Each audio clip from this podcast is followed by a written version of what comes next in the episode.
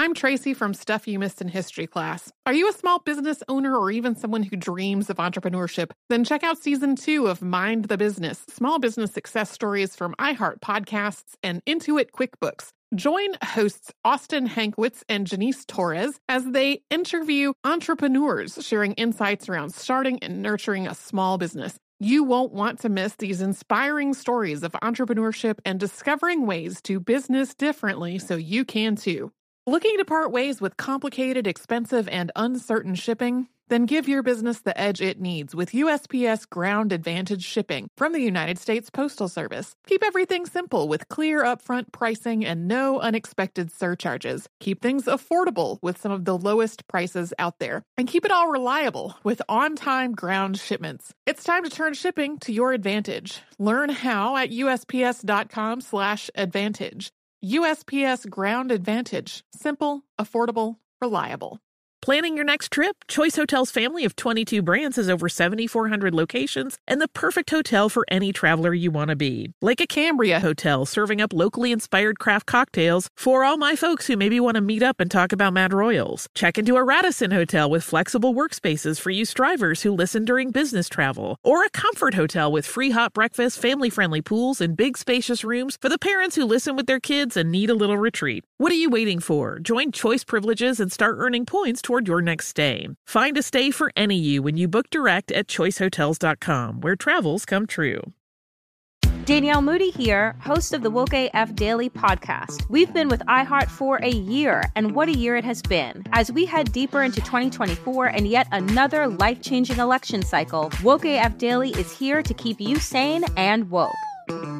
Make Woke AF Daily your podcast destination for 2024 election news and analysis. Listen to Woke AF Daily Season 5 on the iHeartRadio app, Apple Podcasts, or wherever you get your podcasts. Welcome to Stuff You Missed in History Class from HowStuffWorks.com.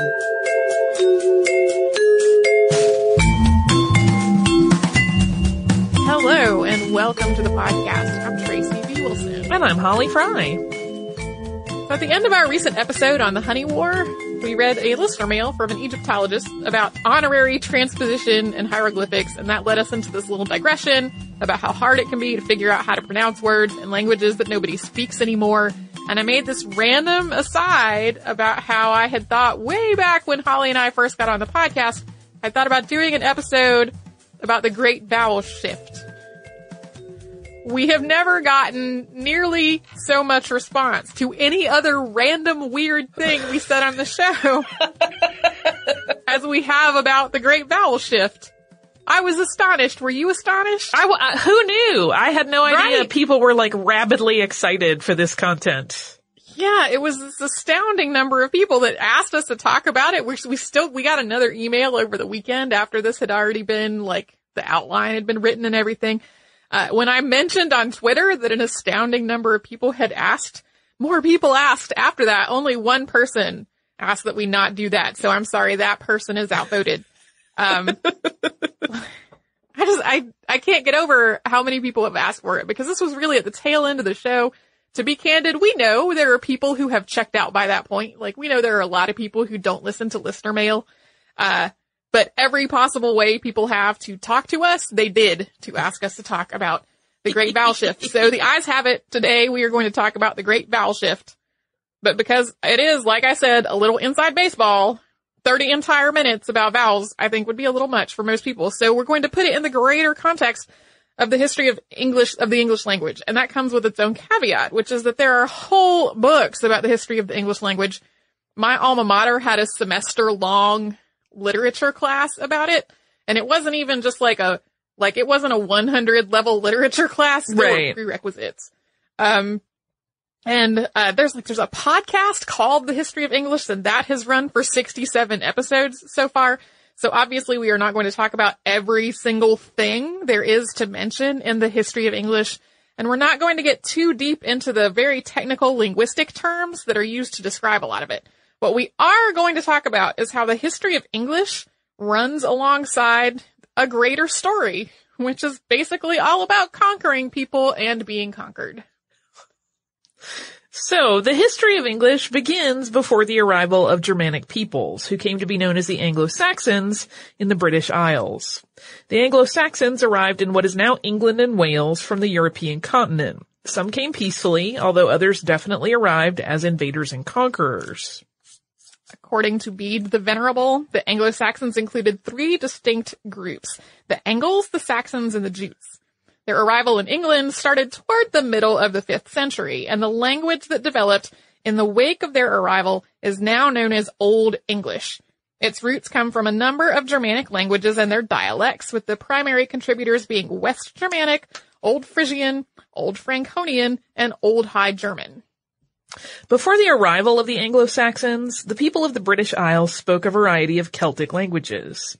It's also possible that some people spoke Latin since the Roman Empire had governed parts of Britain for about 350 years from the year 43 to the year 410.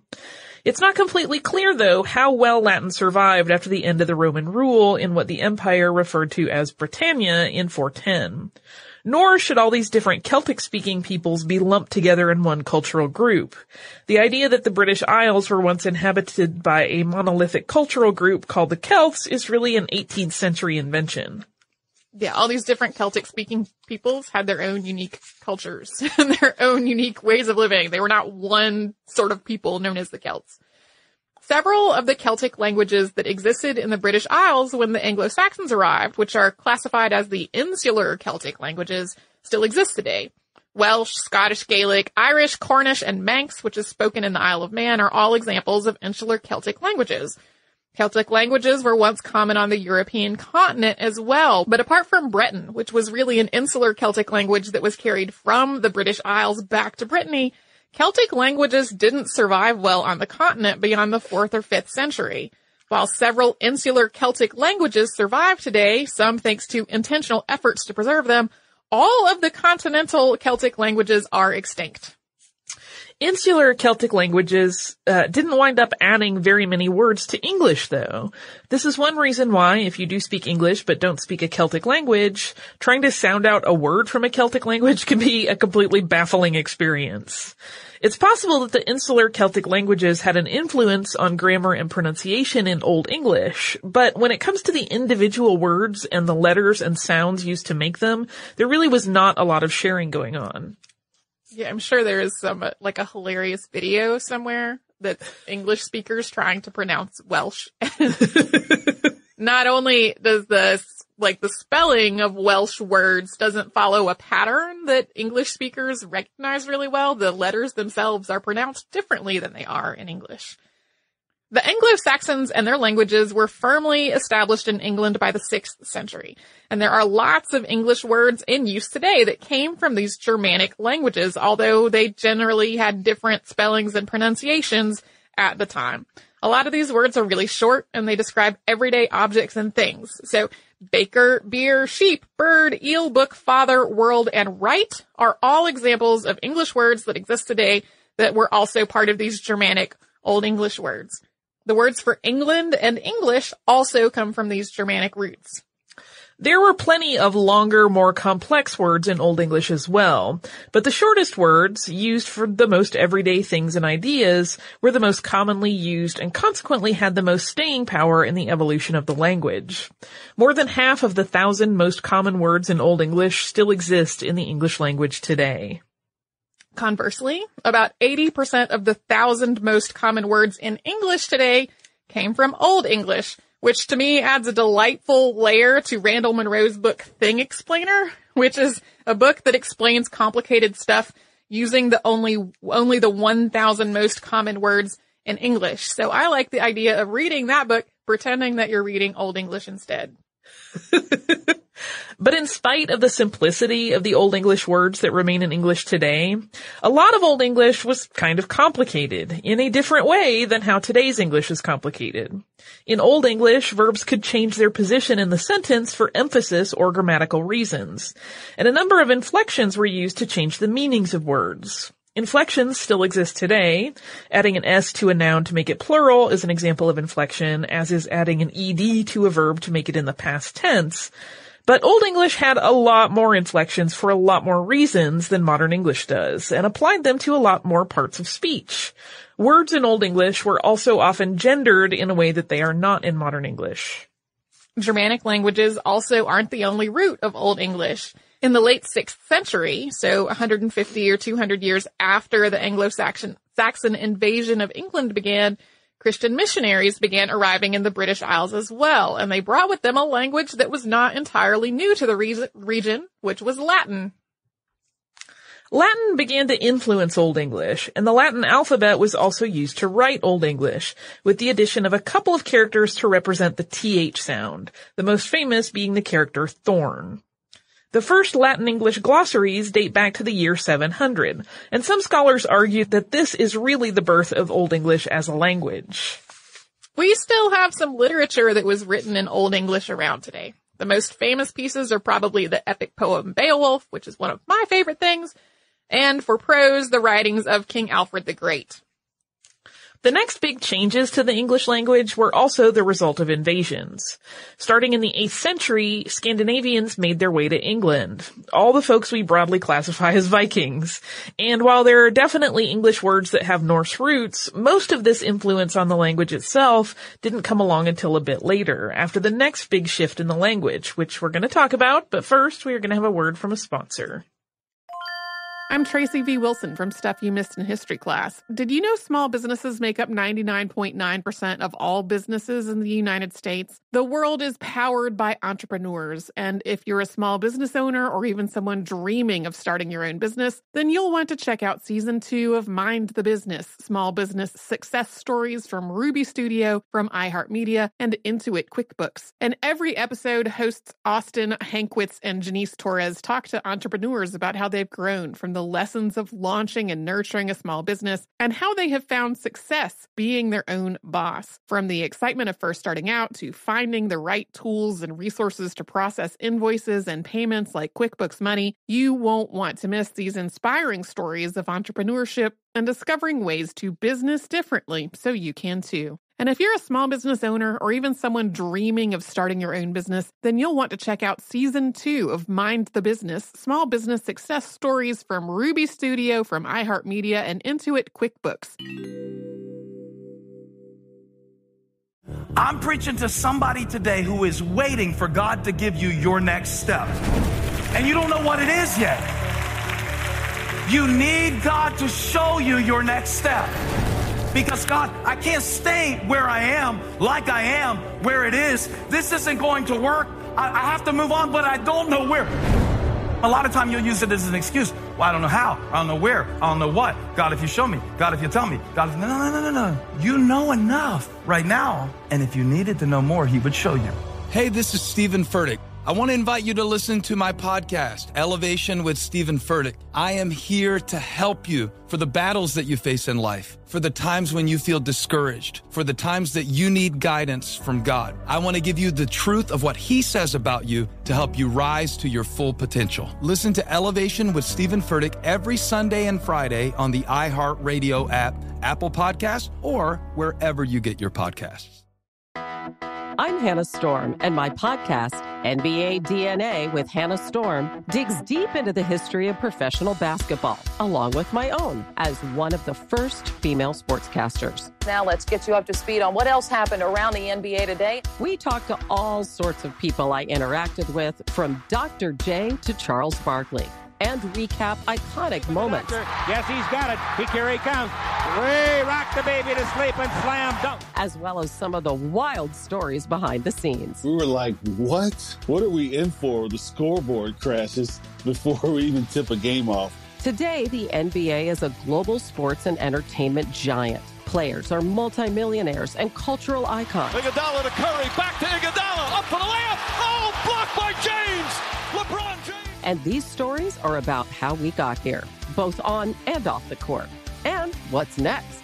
Listen to NBA DNA with Hannah Storm on the iHeartRadio app, Apple Podcasts, or wherever you get your podcasts. Oh, hi, I'm Rachel Zoe, and I'm back for another season of my podcast, Climbing in Heels. You might know me from the Rachel Zoe Project, or perhaps from my work as a celebrity stylist. And guess what? I'm still just as fully obsessed with all things fashion, beauty, and business. My podcast, Climbing in Heels, is all about celebrating the stories of extraordinary women, and this season, we're taking things up a notch. I'll be talking to some incredible women across so many industries, from models and beauty industry stars to doctors, entrepreneurs, and TV personalities. Climbing in Heels is here to bring you a weekly dose of glamour, inspiration, and fun. Every week, listeners will be able to ask me any questions. I'm answering it all. My life is absolutely crazy with so much going on, and I'm so beyond excited to bring you along for the ride. Whether we're talking red carpet looks, current trends, or products I'm obsessed with, I'm here to be your fashion fairy godmother. Listen to Climbing in Heels every Friday on the iHeartRadio app, Apple Podcasts, or wherever you get your podcasts. So, Old English was spoken in much of what's now known as England and Wales from roughly the 6th to the 11th centuries, and from there it gradually shifted into Middle English, which is one of the languages associated with the medieval period in Britain. As we talked about at the top of the show, Old English was the language invaders and colonists from the European continent brought to the island after the end of the Roman Empire in Britain. The shift into Middle English was the result of invasions as well. Middle English came about thanks to influences from the Normans, the Vikings, and Christian missionaries.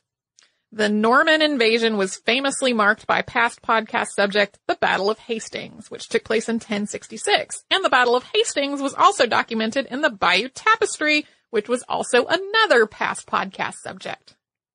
Over the next 100 years or so following the Battle of Hastings, English went through a number of shifts and revisions. Uh, some scholars refer to this period as transitional English because so many different influences on the language were still making their way through how people really spoke and wrote. A big shift was in grammar. The number of inflections dropped dramatically, particularly when it came to nouns. And a lot of the more complex, lengthy words from Old English that didn't survive until today were replaced by words from other languages. Basically, the languages being spoken by the various peoples who were invading England. William the Conqueror, who invaded at the Battle of Hastings, spoke Norman French, and the ruling class that he brought with him did as well. Because of this French influence for a time, much of the literature written in England was largely in Anglo-Norman. Anglo-Norman also became the language favored by the nobility, the court system, and the schools as well. Some of the most famous works of literature from the Middle Ages were written in Anglo-Norman, including Tristan and Isolde and the Lay of Marie de France.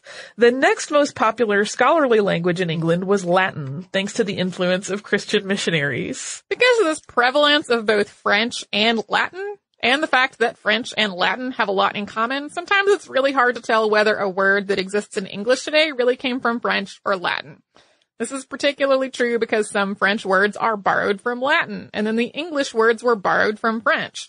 Regardless though, following the Norman invasion, lots of words with French or Latin roots made their way into English, including peace, animal, imagination, and prison.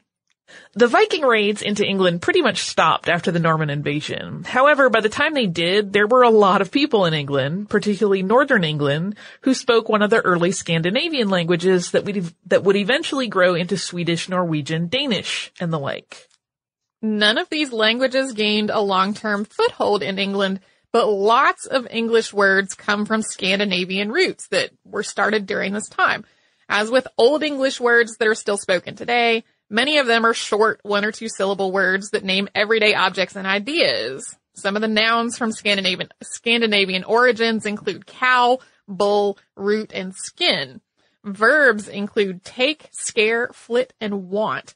The pronoun they also has Scandinavian origins.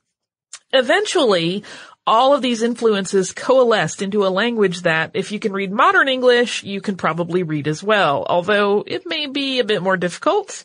Uh, the words themselves tend to be familiar, even though their spellings and pronunciations are often inconsistent. By the 1300s, Middle English had become the favored language in England, and literature was being written in it.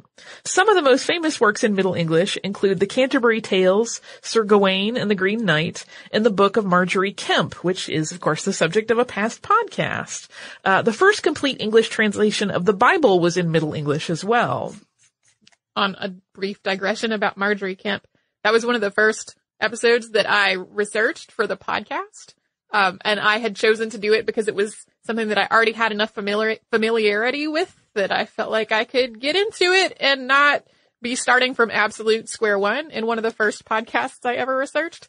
And I went to get my college copy of the book of Margery Kempe off of the bookshelf and I opened it up and it was in Middle English and I was like, uh oh, I, I do not, I do not have time to puzzle my way through Middle English for this podcast. And so I had to order a modern English version of it. One of the reasons that I found it difficult was that Middle English was in a lot of ways not very standardized. Surviving manuscripts from the era vary a lot from one another even when they are literally copies of the exact same piece of literature.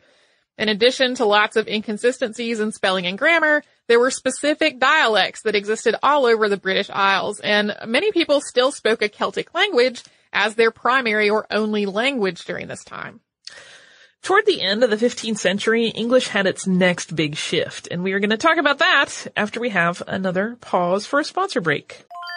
I'm Tracy V. Wilson from Stuff You Missed in History class. Did you know small businesses make up 99.9% of all businesses in the United States? The world is powered by entrepreneurs, and if you're a small business owner or even someone dreaming of starting your own business, then you'll want to check out season two of Mind the Business Small Business Success Stories from Ruby Studio, from iHeartMedia, and Intuit QuickBooks. And every episode, hosts Austin Hankwitz and Janice Torres talk to entrepreneurs about how they've grown from the lessons of launching and nurturing a small business and how they have found success being their own boss. From the excitement of first starting out to finding the right tools and resources to process invoices and payments like QuickBooks Money, you won't want to miss these inspiring stories of entrepreneurship and discovering ways to business differently so you can too. And if you're a small business owner or even someone dreaming of starting your own business, then you'll want to check out season two of Mind the Business Small Business Success Stories from Ruby Studio, from iHeartMedia, and Intuit QuickBooks. I'm preaching to somebody today who is waiting for God to give you your next step. And you don't know what it is yet. You need God to show you your next step because God, I can't stay where I am, like I am, where it is. This isn't going to work. I, I have to move on, but I don't know where. A lot of time you'll use it as an excuse. Well, I don't know how. I don't know where. I don't know what. God, if you show me. God, if you tell me. God, if, no, no, no, no, no. You know enough right now. And if you needed to know more, He would show you. Hey, this is Stephen Furtick. I want to invite you to listen to my podcast, Elevation with Stephen Furtick. I am here to help you for the battles that you face in life, for the times when you feel discouraged, for the times that you need guidance from God. I want to give you the truth of what He says about you to help you rise to your full potential. Listen to Elevation with Stephen Furtick every Sunday and Friday on the iHeartRadio app, Apple Podcasts, or wherever you get your podcasts. I'm Hannah Storm, and my podcast, NBA DNA with Hannah Storm, digs deep into the history of professional basketball, along with my own as one of the first female sportscasters. Now let's get you up to speed on what else happened around the NBA today. We talked to all sorts of people I interacted with, from Dr. J to Charles Barkley and recap iconic moments. Yes, he's got it. He here he comes.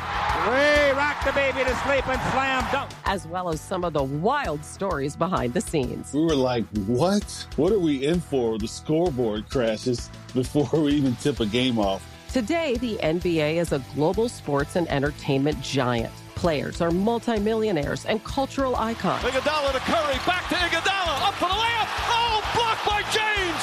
LeBron James. And these stories are about how we got here, both on and off the court.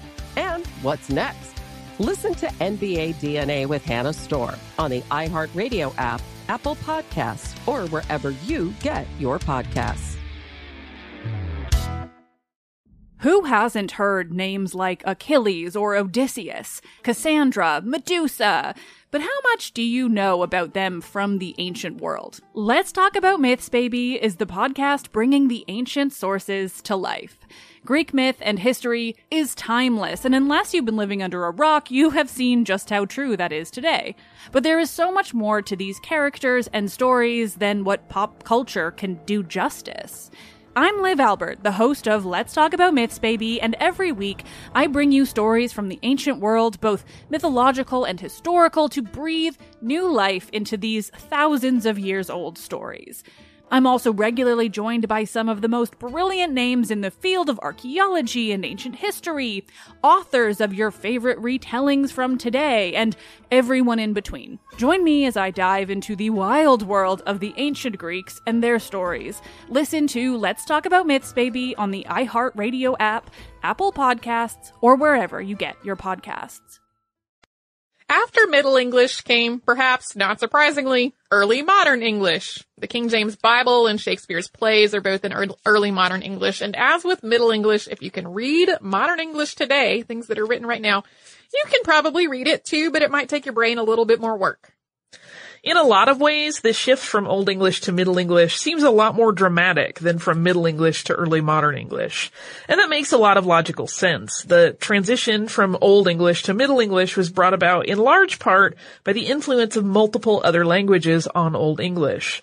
But the shift from Middle English to Early Modern English was a lot more about standardizing a language that already existed. English vocabulary continued to grow, but mostly through the inclusion of more words from languages people were already familiar with, or other Romance languages that had similar roots. This was the rise of pedantry in the English language. Different scholars set about trying to set rules specifically for English and then nitpicking other writers who broke those rules. It's a trend that continues to annoy editors today. Various writers, including 17th century writer and critic John Dryden, decreed that English should follow the rules of Latin and then effectively applied Latin structure to English. So rules like don't end sentences with prepositions are made up from during this time to try to make English conform to Latin rules. Alexander Pope and Jonathan Swift did a lot of writing about the need to standardize English as well, and consensus among linguists today is that you can try to permanently affix a language all you want, but as long as people are actually speaking it, it will continue to evolve. Beginning in the middle of the 17th century, people started proposing that there be a formal Academy of English to document the language and make sure it stayed, quote, pure. This didn't happen, but through the 16th and 17th centuries, dictionaries did flourish. English gradually became standardized. Perhaps inconveniently, this exact same time that people were writing dictionaries and standardizing rules for how to speak and spell English was happening at the same time as people were completely shifting how they pronounced things. Right at the same time that people were literally documenting how to spell, people were starting to say things differently from how they were spelled. To be clear, this shift did take hundreds of years to play out. Pronunciations were shifting back in the 12th century. But just as the language was finishing that shift into the 16th century, people were writing dictionaries based on the old spellings of words that no longer matched how we say them. And a piece of this was the great vowel shift. Essentially, where people pronounced long vowels moved up and back in their mouths. And the reason that, uh, Tracy had described this as being a little too inside baseball is because it's really difficult to both research and describe without a working knowledge of linguistics and phonology. We're going to assume most of our listeners don't have that. And I'm, so I'm going to take an extremely simple, basic approach to explaining this. If you ever had to memorize the prologue to Chaucer's Canterbury Tales in Middle English, you probably remember the first lines, which start, Wanted that April with his shores sota. The drought of March hath pierced to the rota. And in modern English, that's when April, with his showers sweet with fruit, the drought of March has pierced to the root. So, during the Great Vowel Shift, for example, rota became pronounced as root.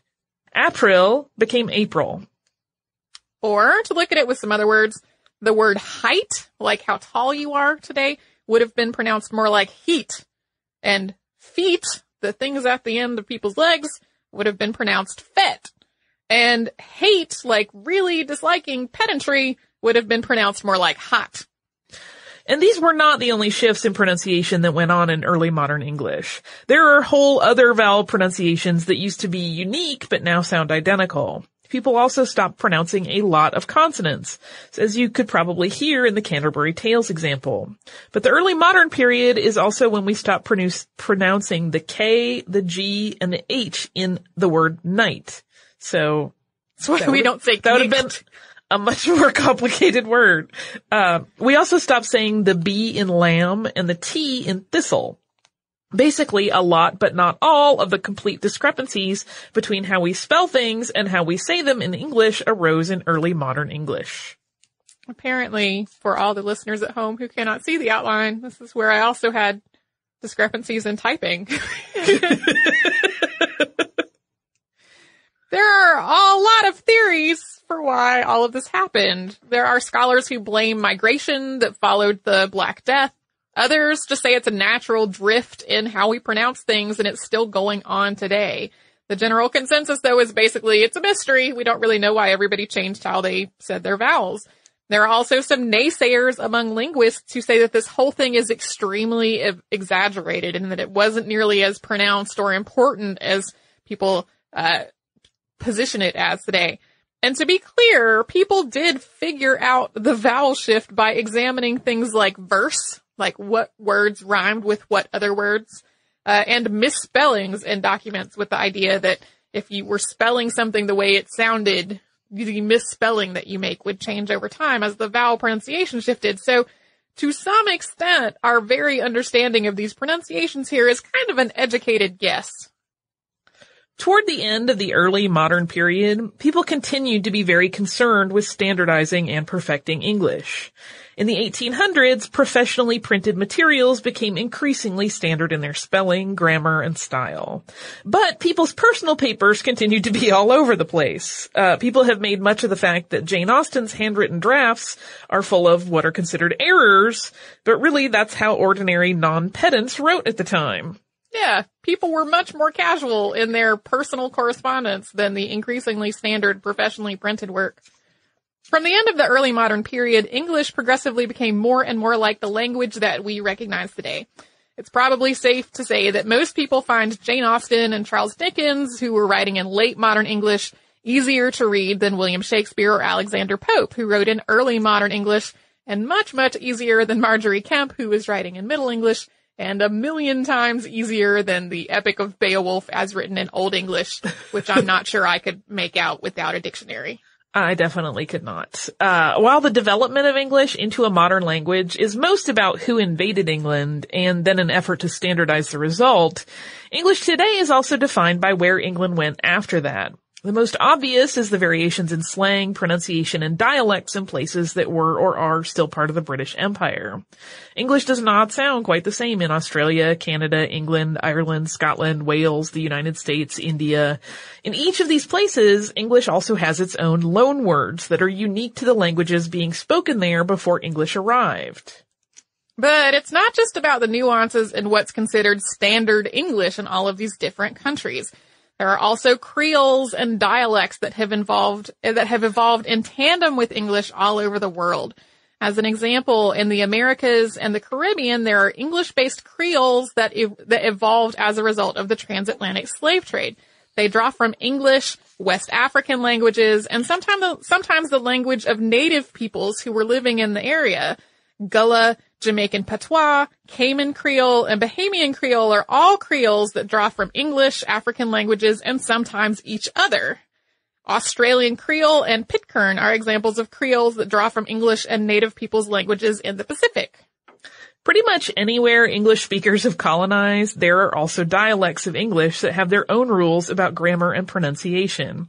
One example is African American Vernacular English, which has a lot in common with Southern English dialects. Uh, so that is an extremely, extremely condensed history of the English language.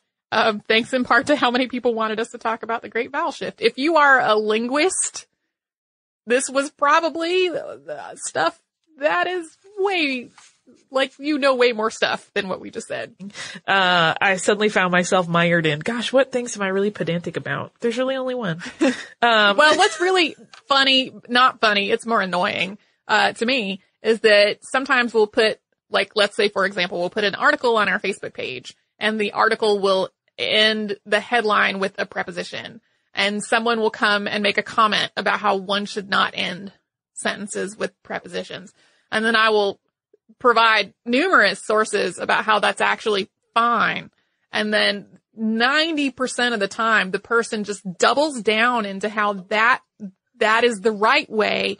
And you should make sure that not to apply made up to rules to English. And I'm like, but the thing the that you are, are complaining about is a made up rule. Yeah. Like there is definitely great value in learning how to speak and write well. These are important skills to have in life. But then you also really should think about how uh, the way that people talk and the language that they use and the way people speak and write also reflects where they are from and their upbringing, how much education they actually had access to, their class, their ethnicity. Like there's a whole lot that goes into how people talk and write. So, uh, pedantically nitpicking strangers on the internet about how they spelled something wrong is perhaps not the best use of anyone's time unless you are literally that person's English teacher and the thing you are nitpicking on the internet is literally their class assignment that they did for you. I, you know, for some people, that's their windmill uh, that they tilt at. I don't. Uh, I I find, and I think you probably do as well. Like people are surprised that I'm not one of those. They're like, "But you're an editor," and I'm like, "Yeah, but if you Yeah. edit long enough, you realize that even really fabulous, well-educated people make typos and mistakes when they're putting together manuscripts. Like, it, it, did you understand what they were getting at? Like, you can Yeah, fix that the other yeah. stuff if you're doing it, you know, along the guidelines for like publication. That's, But that's usually my criteria are, uh, was the meaning understood?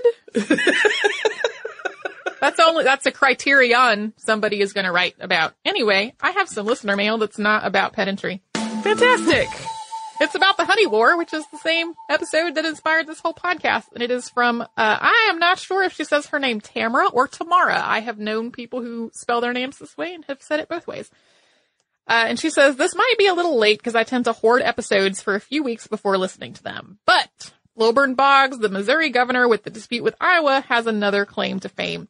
In 1838, he issued Missouri Executive Order 44, which made it legal to drive Mormons out of the state, and if necessary, kill them. And then she quotes from it, we therefore agree that after timely warning and receiving an adequate compensation for what little property they cannot take with them, they refuse to leave us in peace as they found us.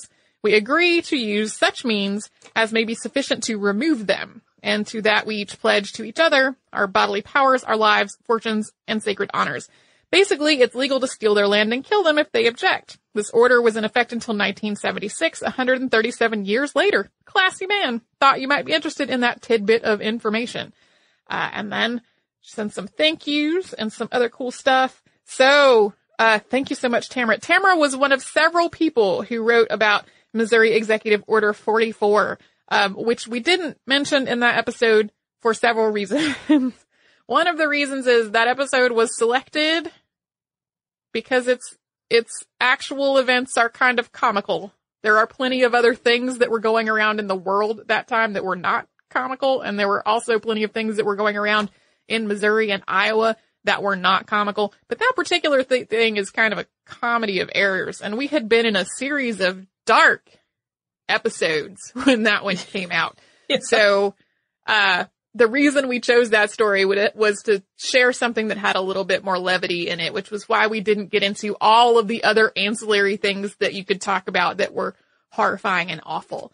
Um, but I did want to mention it since we did get several emails from folks, um, mostly calling Governor Boggs a jerk, which suits. So if you would like to you would like to write to us about this or any other podcast, we're History Podcast at HowStuffWorks.com. We're also on Facebook at Facebook.com slash Missed History and on Twitter at Missed History.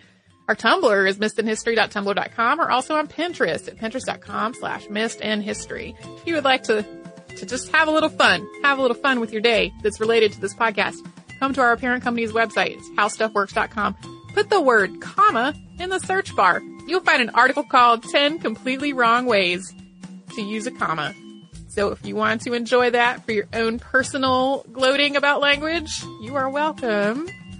Uh, maybe don't then employ that information at strangers on the internet. If you would like to come to our website, it is missedinhistory.com. We have show notes. We have an archive of every episode we've ever done. We have uh, some tips on how to search search the archive for old episodes. We also have a newly written FAQ because we get asked a lot of the same questions. And so I made a document to answer them all. You can do all that and a whole lot more at howstuffworks.com or missedinhistory.com.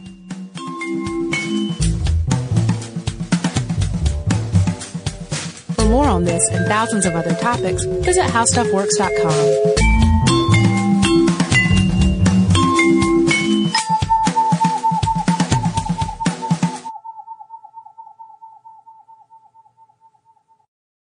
What up? I am Dramos, host of the Life as a Gringo podcast. This is a show for the No Sabo kids, the, the 200 percenters. Here we celebrate your otherness and embrace living in the gray area. Every Tuesday, I'll be bringing you conversations around personal growth issues affecting the Latin community, and much more. Then, every Thursday, I'll be tackling trending stories and current events from our community. Listen to Life as a Gringo on the iHeartRadio app, Apple Podcasts, or wherever you get your podcasts. Oh, hi, I'm Rachel Zoe, and my podcast, Climbing in Heels, is back and better than ever. You might know me from the Rachel Zoe Project, or perhaps from my work as a celebrity stylist. And guess what? I'm still just as obsessed with all things fashion, beauty, and business. Climbing in Heels is all about celebrating the stories of extraordinary women, and this season is here to bring you a weekly dose of glamour, inspiration, and fun. Listen to Climbing in Heels every Friday on the iHeartRadio app, Apple Podcasts, or wherever you get your podcasts.